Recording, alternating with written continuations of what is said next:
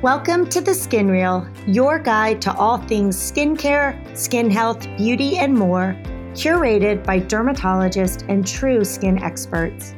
I'm your host, Dr. Mary Alice Mina. I'm a double board certified dermatologist and dermatologic surgeon with over a decade of clinical experience. If you're looking for real, practical, unhyped skincare guidance and expertise, or you just think the skin is really cool, then you're in the right spot. I'm so glad you've tuned in to the Skin Real. Now let's dive in because this is how dermatologists talk skin.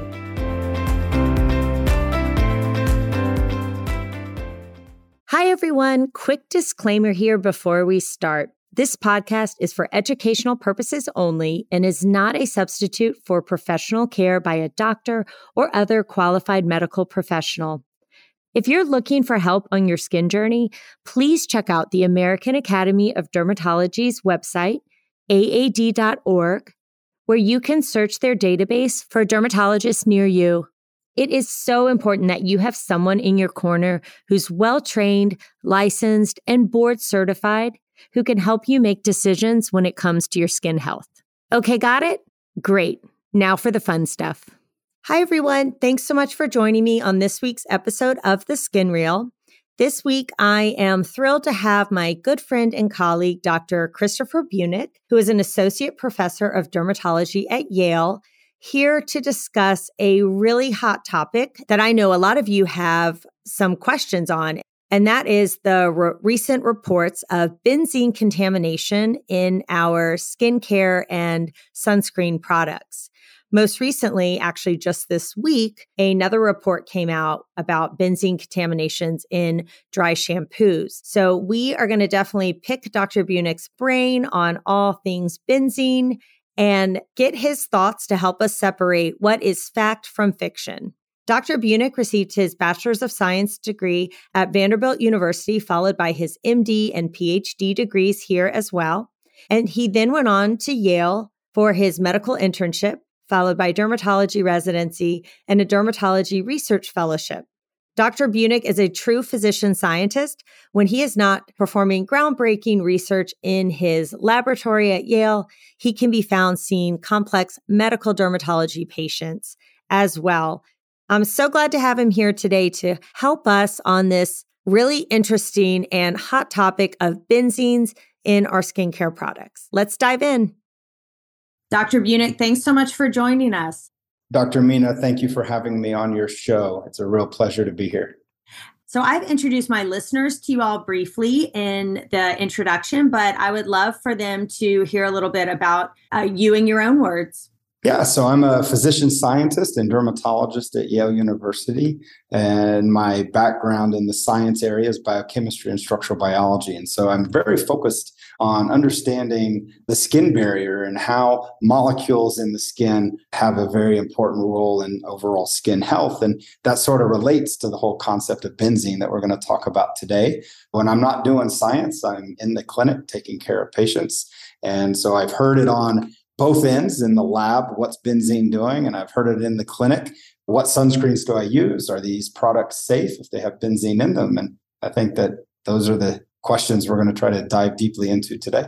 I'm so thrilled to have you here talking with me and for our listeners on this topic because you see it from both perspectives as both a scientist studying molecules and things like this, and also as a clinician when you see patients coming to you asking you what should i be doing and what's safe? And it's quite confusing and it's even confusing to us dermatologists let's just kind of start at the beginning. So when did all this buzz about benzene in our sunscreen and skincare products when did all this come about?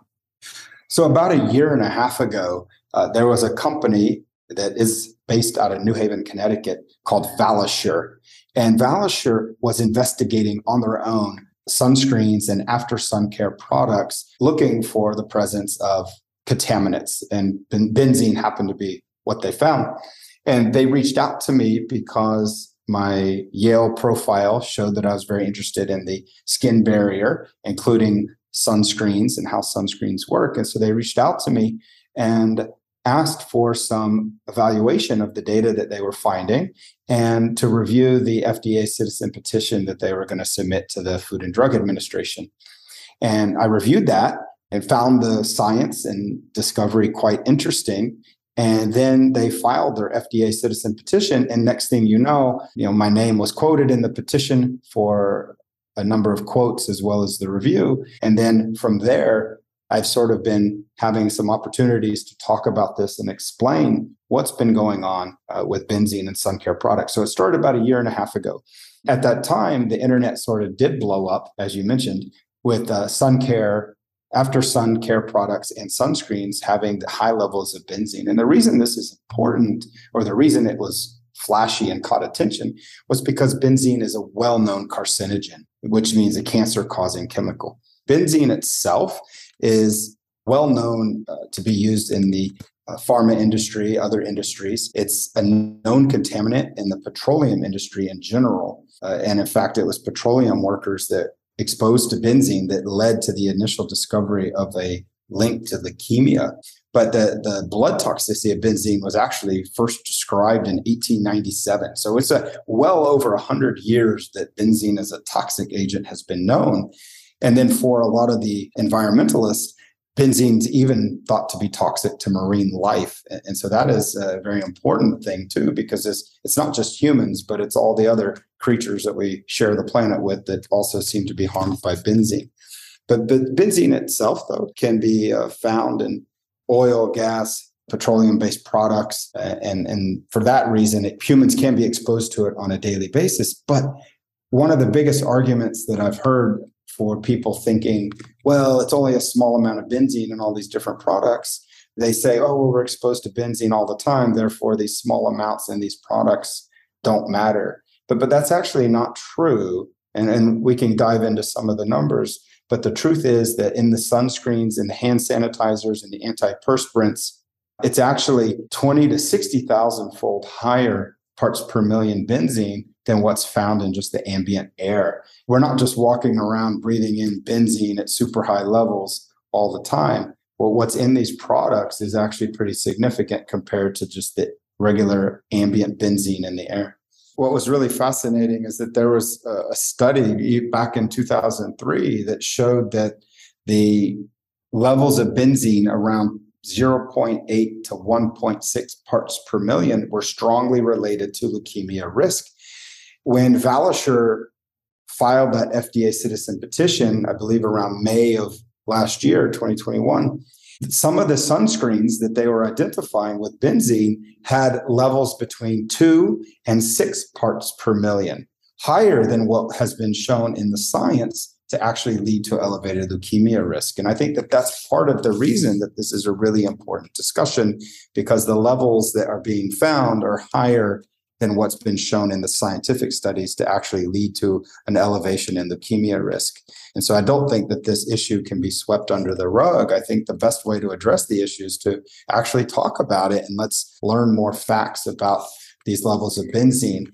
After the initial sunscreen revelation around benzene, Johnson and Johnson did their own internal evaluation and recalled a number of their products for high levels of benzene. They, they did not reveal initially the parts per million that was found in their own internal investigation, but through a Freedom of Information Act request, that information was obtained.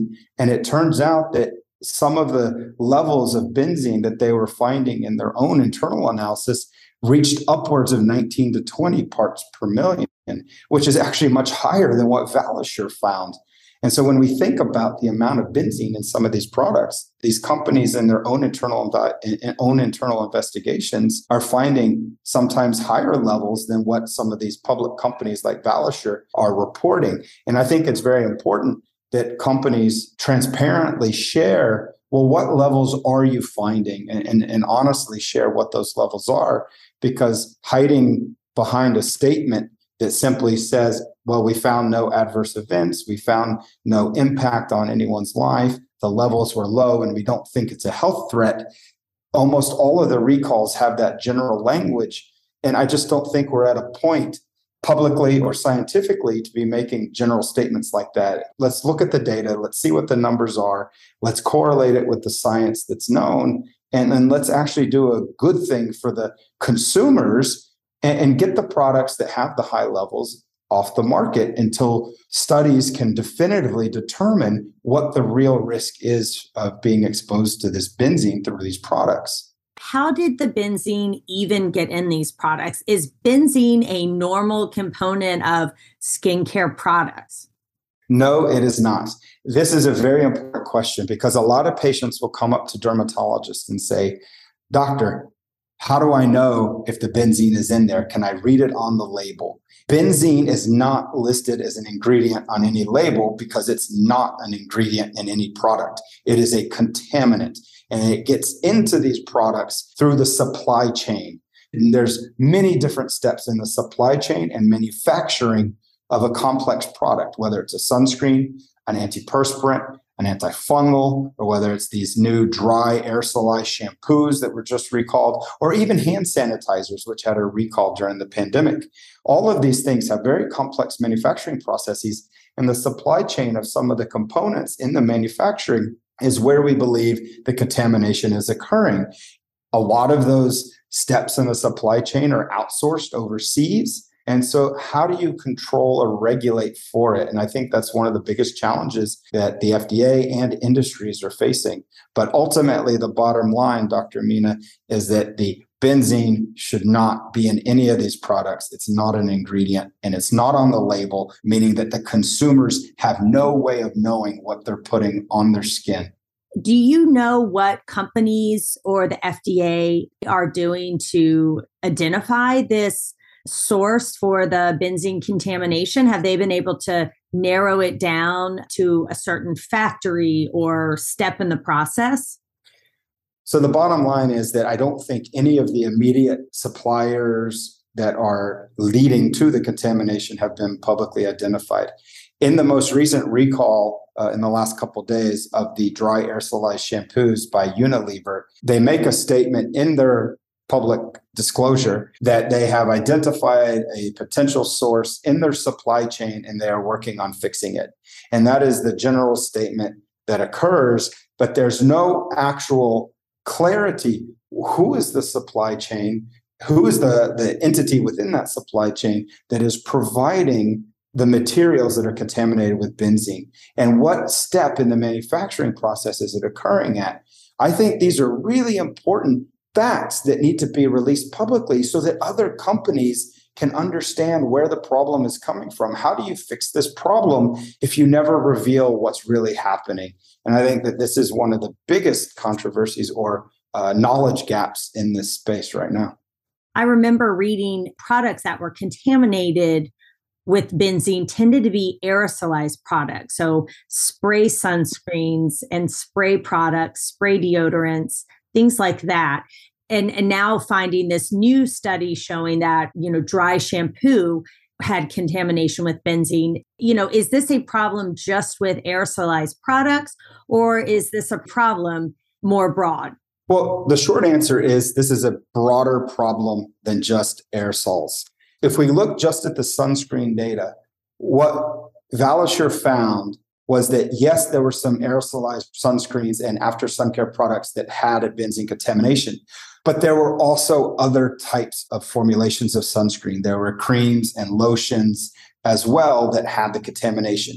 So the most number one fact here is that it's not just aerosols. Other formulations can also be contaminated.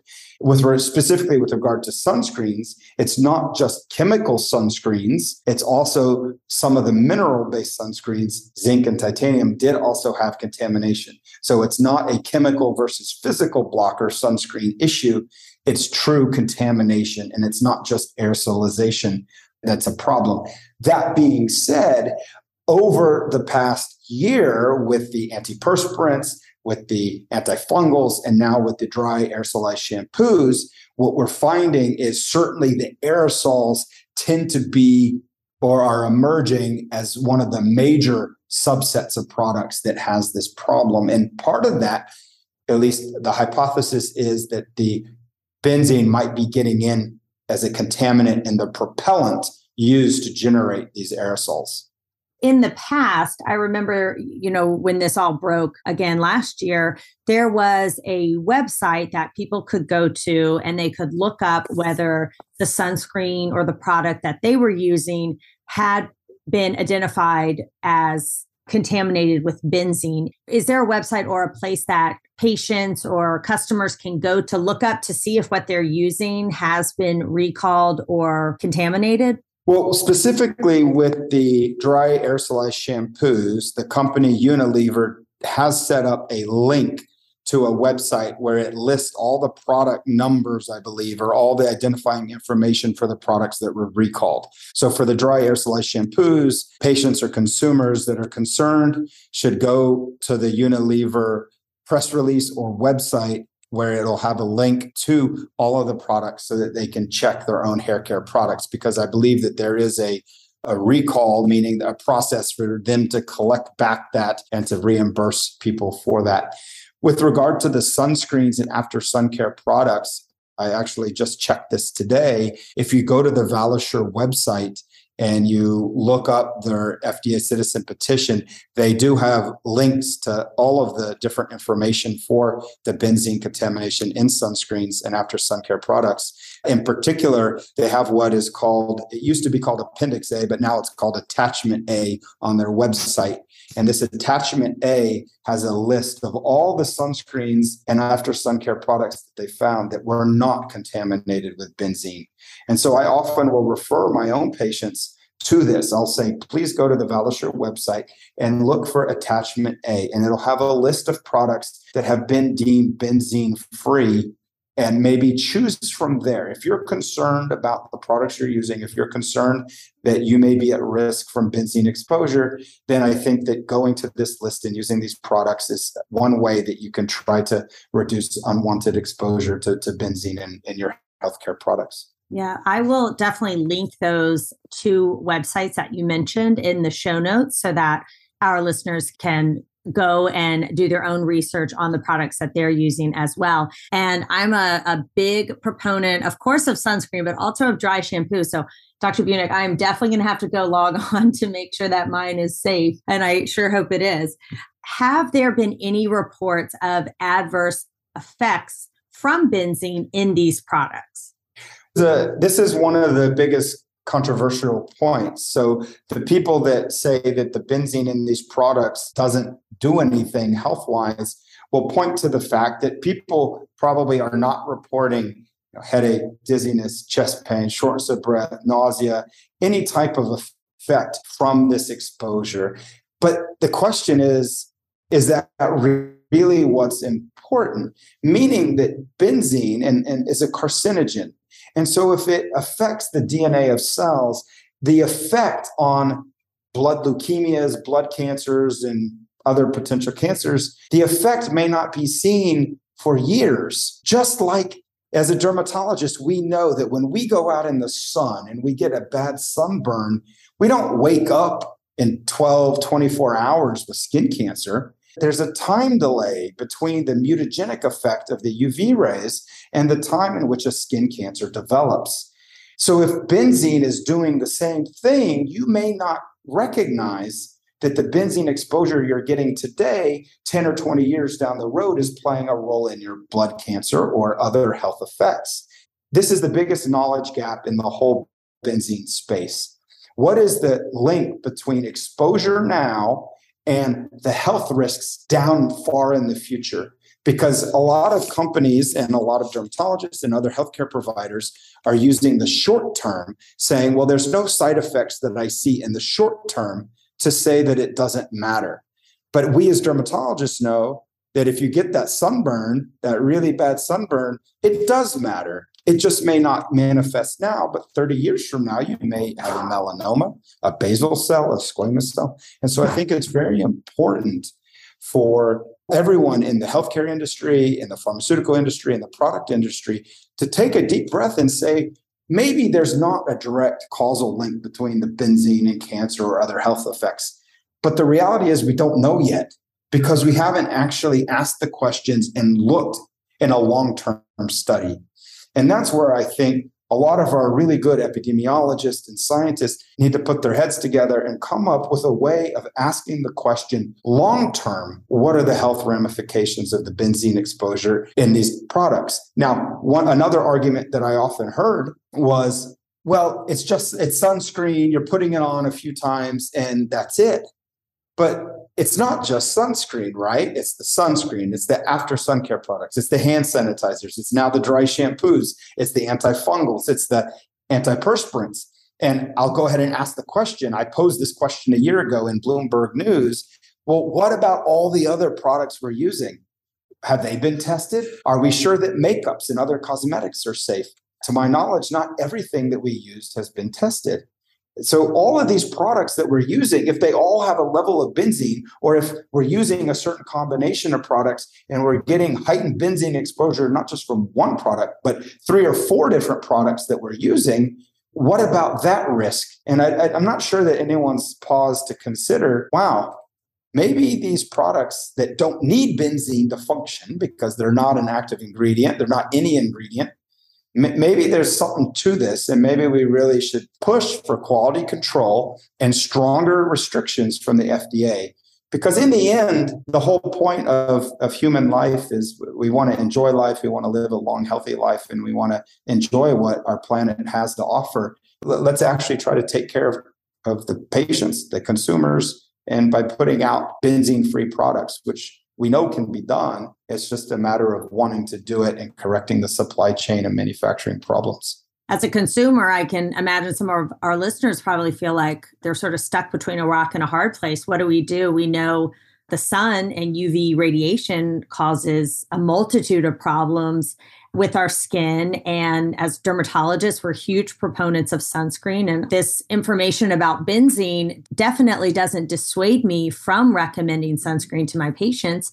But I can also imagine that people listening are, are potentially scared to be using sunscreens and, and nervous about what they're putting on their skin. So, again, I think using those links in the show notes to go to the Valisure and the Unilever uh, websites can be helpful and maybe reassure you that what you're using is safe or at least has not been shown to have benzene contamination. Have they ever done any studies looking at benzene levels in in blood of, of consumers or patients? To my knowledge, direct tests looking at benzene in blood have not been done.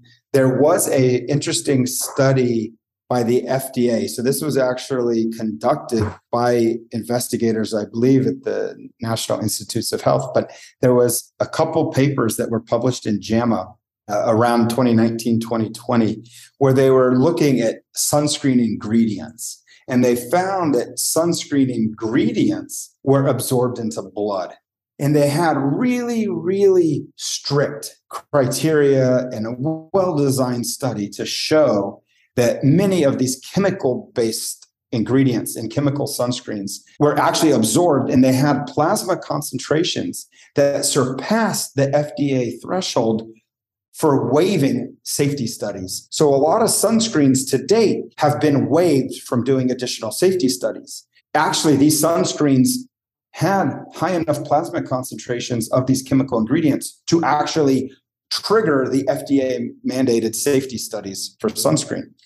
Now, how does that correlate to benzene? So, actually, there was a paper that was published in the Journal of American Academy of Dermatology looking at a retrospective analysis of a database where there was some benzene measurements. And they concluded that the benzene is not absorbed into the blood based on their own analysis. But it's my personal opinion after reviewing this manuscript incredibly carefully that there are major limitations and that this study may never have been able to get to the right answer because there were many, many limitations. For example, the database that they did this study on, and, and this the title of the study was Sunscreen Use is Not Associated with Increased Blood Concentrations of Benzene Among Adults in the United States. Uh, it was data from a National Health and Nutrition Exam survey from 2003 to 2006 and 2009 to 2000. 18, published in Journal of American Academy of Dermatology in August of 2022. But the point of this paper is that the limitations are so massive that I'm not sure that the conclusion that they reach is even valid. And so, for example, the database, there is no information on the last application of sunscreen. There was no information on the total daily, daily sunscreen use. There was no timing or known timing of blood draws relative to sunscreen use. And there, there was no urine benzene levels. The data set included years that may not even be appropriate with changes in supply chains. That's just a small, small proportion of the problems that were in this study. And it's my personal opinion that the rigor of the study that was published in JAMA looking at the chemical sunscreen ingredients and how they got absorbed into the blood. That is the type of rigorous analysis that's needed to determine if benzene gets absorbed. And it's my personal opinion based on the science that if the chemical ingredients of sunscreen can get absorbed into the blood at a high enough concentration to trigger FDA safety studies, then almost certainly benzene itself will also do it. It's just that you have to have the properly designed studies. And to my knowledge, Dr. Mina, a properly designed study to ask this question has not been done, but I am aware of people that are trying to do it. So I'm hoping that our next podcast, whenever that is, that we'll be able to have discussion about what the real findings are about benzene blood absorption. But it's my personal opinion that yes, it will get absorbed just like the chemical sunscreens in that study. And just that JAMA study, let me just say the title it was the effect of sunscreen application on plasma concentration of sunscreen active ingredients, a randomized clinical trial. And the lead author or the senior author was David Strauss. I think that this is a landmark publication of how to design studies to look at chemical absorption through the skin in skincare products and how it ends up in the blood. And this is what we need for benzene. Well, it sounds like Dr. Bunick, you have a great research project that you could get Yale Dermatology on board looking at those plasma levels of benzene. Yeah, I agree. It would be really great uh, if we have some industry or people that would like to come out and, and fund such a study. Uh, we're welcome to, to receive that and, and to do the studies say I'm a patient, I come to your office, you know, what advice are you giving your patients when they ask, should I be using sunscreen? Should I be using these moisturizers? What advice do you give your patients? What I tell my patients first and foremost is that right now, at least with regard to sunscreens, don't stop using sunscreens. It's very we know that sun exposure link, is linked to skin cancer. No one's asking you to stop using sunscreens. We want sun protection, hats, clothing, and sunscreen. But if you're going to use sunscreen, pick sunscreen that's not contaminated with benzene, or at least hasn't been shown to be through the Valisure website. Go to the Valisure website, go to attachment A, pick a sunscreen from the list that had no benzene. That's what I tell my patients. Now, with these other products, again, a lot of the other products, the the antifungals, the antiperspirants, and now the dry shampoos tend to be aerosolized products. So, what I am advising my patients is as of right now, try not to use aerosolized products. That there seems to be a, a, larger problem among the aerosolized products with benzene contamination. And until there is a transparent and honest understanding of how the benzene contamination is occurring and clear and transparent communication to the consumers that the problem has been fixed, I'm advising them to try to stay away from aerosolized products. Uh, and unfortunately, Dr. Amina, I don't think that this is the last of the benzene story. If I had to predict, I am betting that there will be another product category in the next six to 12 months that gets recalled for the same problem. I don't think that this is the end you may be very right. And uh, we'll definitely have to have you back on to continue this uh, really interesting discussion. And so glad to have you on to help educate our listeners about this. And we look forward to seeing where these studies and where these companies find, and, and hopefully they are doing their due diligence to identify this uh, contamination source.